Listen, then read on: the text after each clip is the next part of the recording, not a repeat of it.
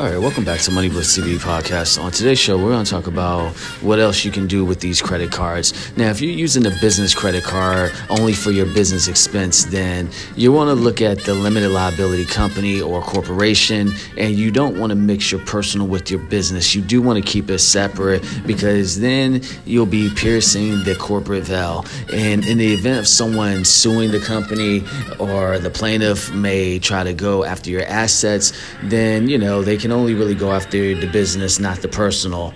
And, you know, you want to provide guidelines with the employees where they can charge that business card whenever they need it so it can help you increase your actually limit on your business card. Mm-hmm.